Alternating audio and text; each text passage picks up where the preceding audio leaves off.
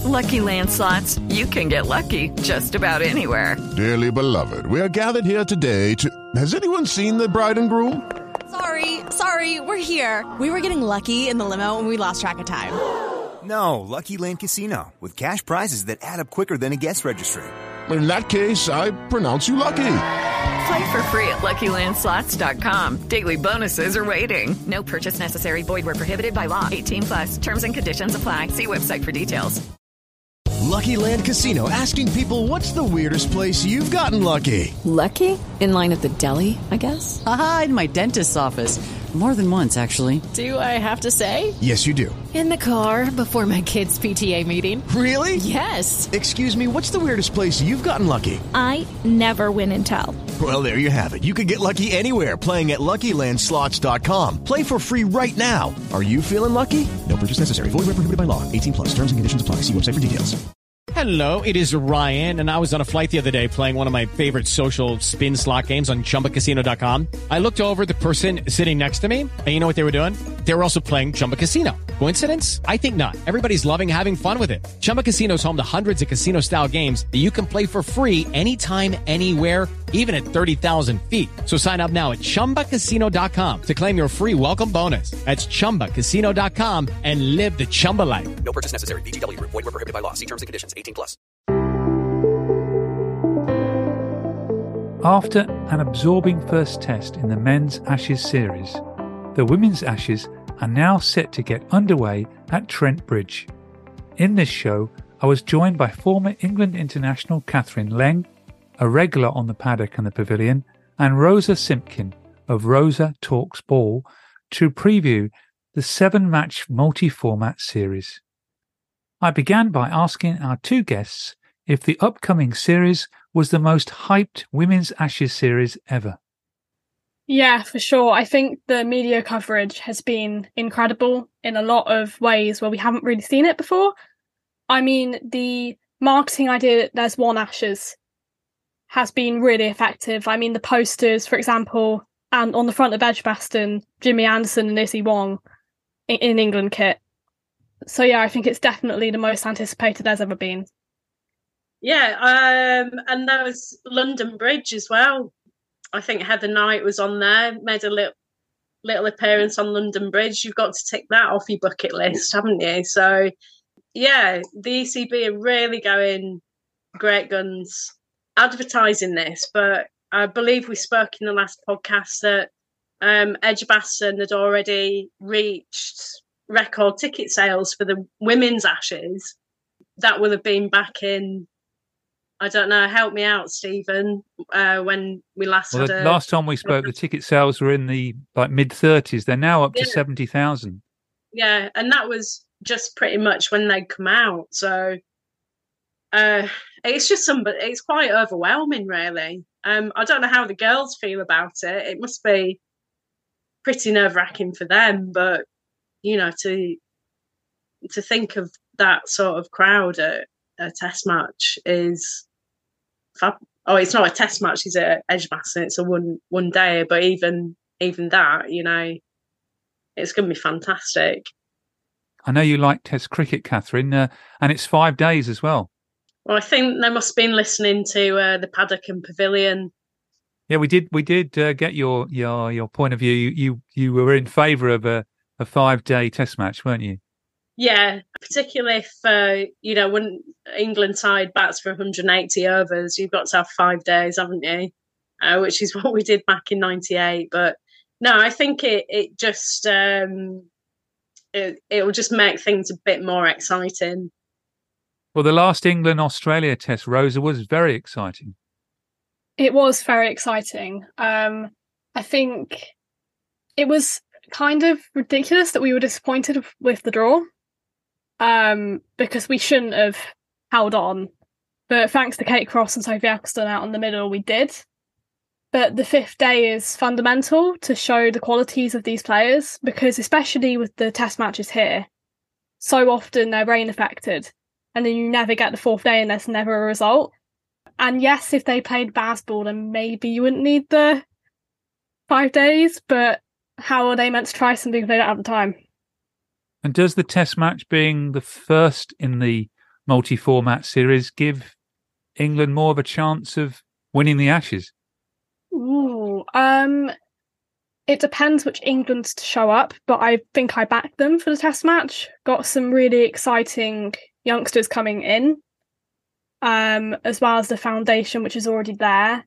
Sat Trent Bridge, which isn't really a spin orientated wicket, and the Aussies have a lot of good spinners. So I think we definitely have a chance, more so than I think we ever have. And it, if whoever wins that test, it gives them such a huge advantage points wise and confidence wise heading into the rest of the series, especially given how much is surrounding it media wise.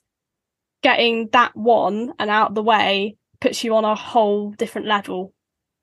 Yeah, I I think I really agree with that about win, trying to win that first uh, that first match, whatever format it is. But you know, you've got to look at uh, some of the England batters in there that you know have played the played the format before, and have, there are other batters who haven't, but are very capable of of building an innings if that's what they're going to do. I'll be interested to know if they do play uh, very freely, um, or you know they set their stall out and and bat for a solid amount of time.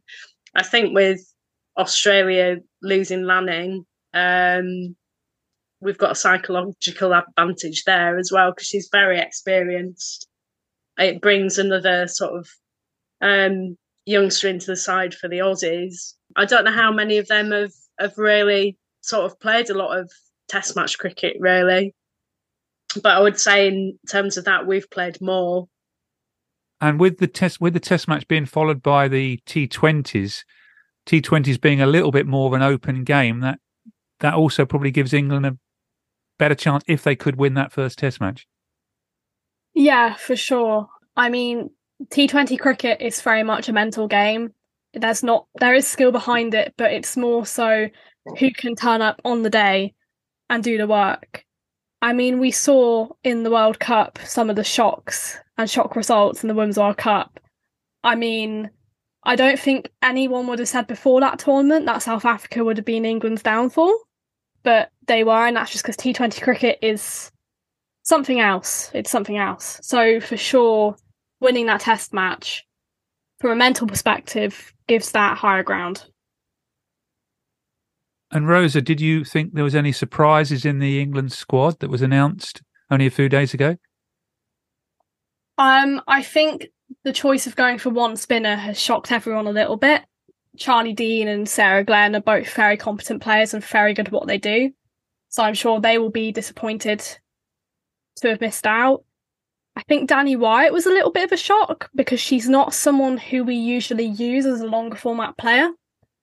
So for her to then be in the test match squad wasn't probably what everyone had on their bingo card, but I think she's very capable of playing Test cricket if she gets that chance. I think I think um, Wyatt's got a lot of cricket experience, and I think maybe they're hoping she can bring that into the that format if she does play that Test match. But I'd I'd back her in any format really. I think you know she knows a she knows a game. Does that girl? You know, there's been times when it's not gone her way, but she's the type of player that will always come back and stronger. How big a loss will Meg Lanning be as a batsman as a, and a captain of the Australian team? She'll be a huge loss. She's been around that group for so long that for them then to not have her there, this figure who is so fundamental in terms of their mental game is probably going to be a bit of a shock to the system when it comes to it. I think they've got a good replacement in Healy, who's been around the group for a very long time. But it's always difficult losing your captain. We saw it with England in the Commonwealth Games when we lost Heather Knight, you know, and it's suddenly this switch was slipped and we played a completely different game of cricket. Kathryn, it's an awful lot for Alyssa Healy to do, though. Uh, captain, open the batting, and keep wicket. I think certainly in Test cricket, that's asking too much. I think in the T Twenty format, I think you there's a lot more preparation um, off the pitch with the T Twenty. So, for example, this is what we're going to do. This is how we're going to set our field. Um, this is how we're going to play. I think a lot of it is led from the side. Um, if you see the amount of coaches and bowling coaches and physios and psychologists and what have you um, that support the teams now. There's more of them than there are actually in the team. And I think with the T20 stuff, um, they've both sides have probably got enough off the pitch support to to sort of um, to help them and not really have a have a captain as such on a on a team, but have a, a preempted idea of of how it's going to go. I'll throw this open to both of you. Who do you think? I know Rosa said that there's 11 key players in the Australian team, but who do you think are the the key players in this multi-format series? I mean, Nat Brunt can't not throw her name out there. She has constantly performed for England in every format. I mean, the fact she won Player of the Year last year and she missed the whole series was something else. I also think Lauren Filer coming in, if she's given those opportunities, her raw pace as a bowler is something which is quite rare. I mean, I remember when she broke one of the stumps in a Rachael Heyhoe Trophy game bowling. It's exciting that I think England have finally found their feet again after quite a few retirements. Yeah, so supporting um, them, you've got a lot of experience in cross and Ecclestone, although she just seems so young, has got a really old head. You know, with Heather Knight, uh, Nat Sciver-Brunt, Amy Jones has been around a long time. Um, the stability there. Um, Could this be a um, breakthrough series for people like Issy Wong and Alice Capsey as well? For sure. Um, I mean, Alice Capsey was quite unlucky in terms of when she injured herself because she broke her collarbone in the West Indies tour in December and then came into the World Cup only just fit. I think it was a bit of a risk picking her and couldn't really bowl. And her identity as a player is she's a she's an all rounder.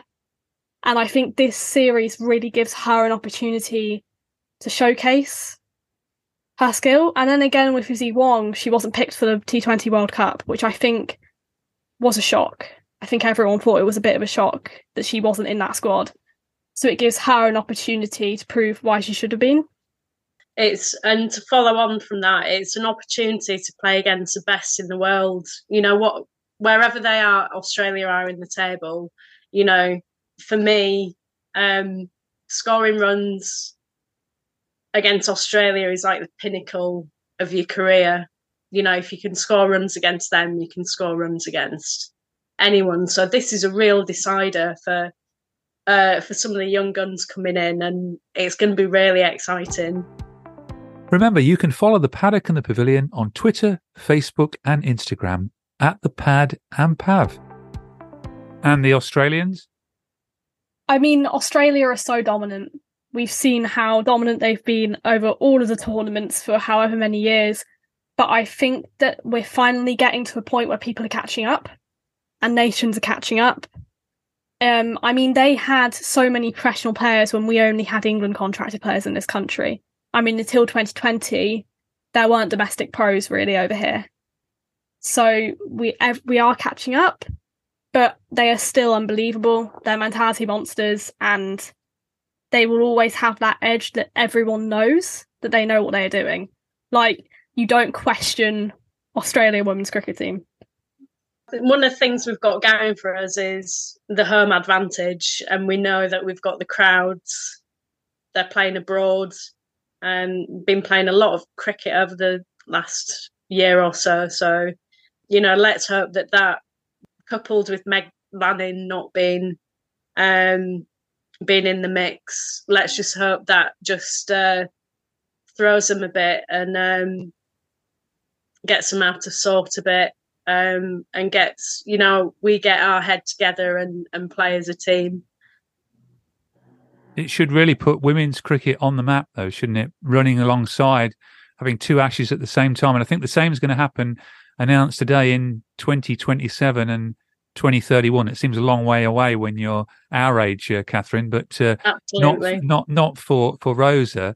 But uh, so it looks like this is the beginning of Ashes running alongside forevermore. It is, and it's so important because cricket is one sport. At the end of the day, everyone plays for the same reason, and that is for the love of the game. So it's so important that people can see that. And it's also about getting women's cricket on the map. Well, it's already on the map, but keeping it there. The Commonwealth Games and the 100 have been a huge, huge boost for the women's game and have kind of been the first time where everyone's taking it seriously and it's about building on that and proving why. Yeah, they some of them are such great athletes, um, and is quite right. Keep they need to keep the momentum coming, get more girls involved in it, and watching it as many as you can. Um, you know, and watching these role models. Before we hear the final predictions from Kathryn and Rosa, Let's hear from Brazilian captain Roberta Moretti Avery and former England international and the show's regular guest, Roland Butcher, for their thoughts on the women's ashes. Well, I can't wait to watch it. I think uh, I th- I like the way England is playing. England women's are playing right now. I think they are very positive. I think the Jon Lewis uh, approach coming in positive, happy, aggressive cricket you can see how they batted through the whole the whole World Cup. So I think this is going to be a good challenge for Australia. Uh, I still think that on paper Australia is the strongest team, but they're going to be in England. England's going to be building confidence from the World Cup. The players are going to be really looking forward to it. So I hope it's going to be an amazing Ashes tour. Uh, but I have to confess that I'm supporting England and uh, hoping that they, they they bring the trophy home this time. And come on, we want to watch the test. I, I already said it. If I'm able to be in England, I want to be in England. If I'm not able to be in England, I'll be watching every single second. Women's tests are a thing to die for, and I can't wait to watch as as much as I can of it. On that on that point, what did you think to the test match being over five days? It's I think be, bringing five days for the test is is it's nuts that it wasn't before. Like last year, we saw that we had, if we had an extra day, uh, games could have a result. So we need to be able to allow these players to have a result on these games, so they actually can fit the whole the whole scenario that they need in their head. So I, I think five days is so important for women's tests, and um, I hope that's the start of something going forward that is going to bring more importance to the women's tests for the whole cricket. So, what are your thoughts on the the women's Ashes?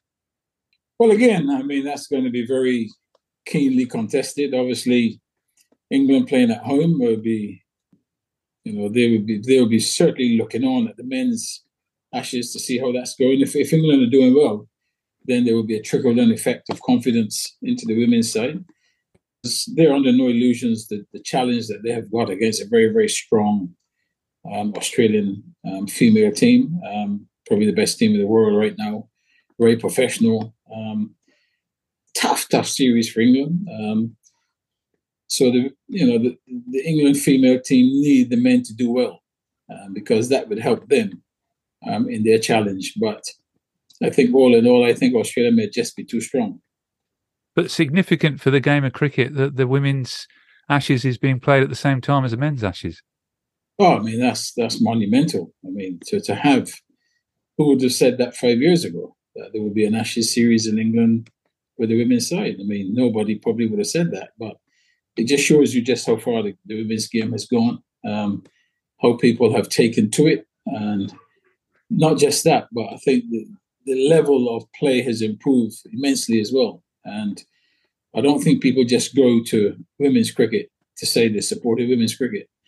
They also like to see a good um, level of skill being exhibited on the field and that's what they're seeing now. And um, you know, right around the world, you know, you're seeing some players who are now playing some very good cricket, and that argues well for the for the women's game.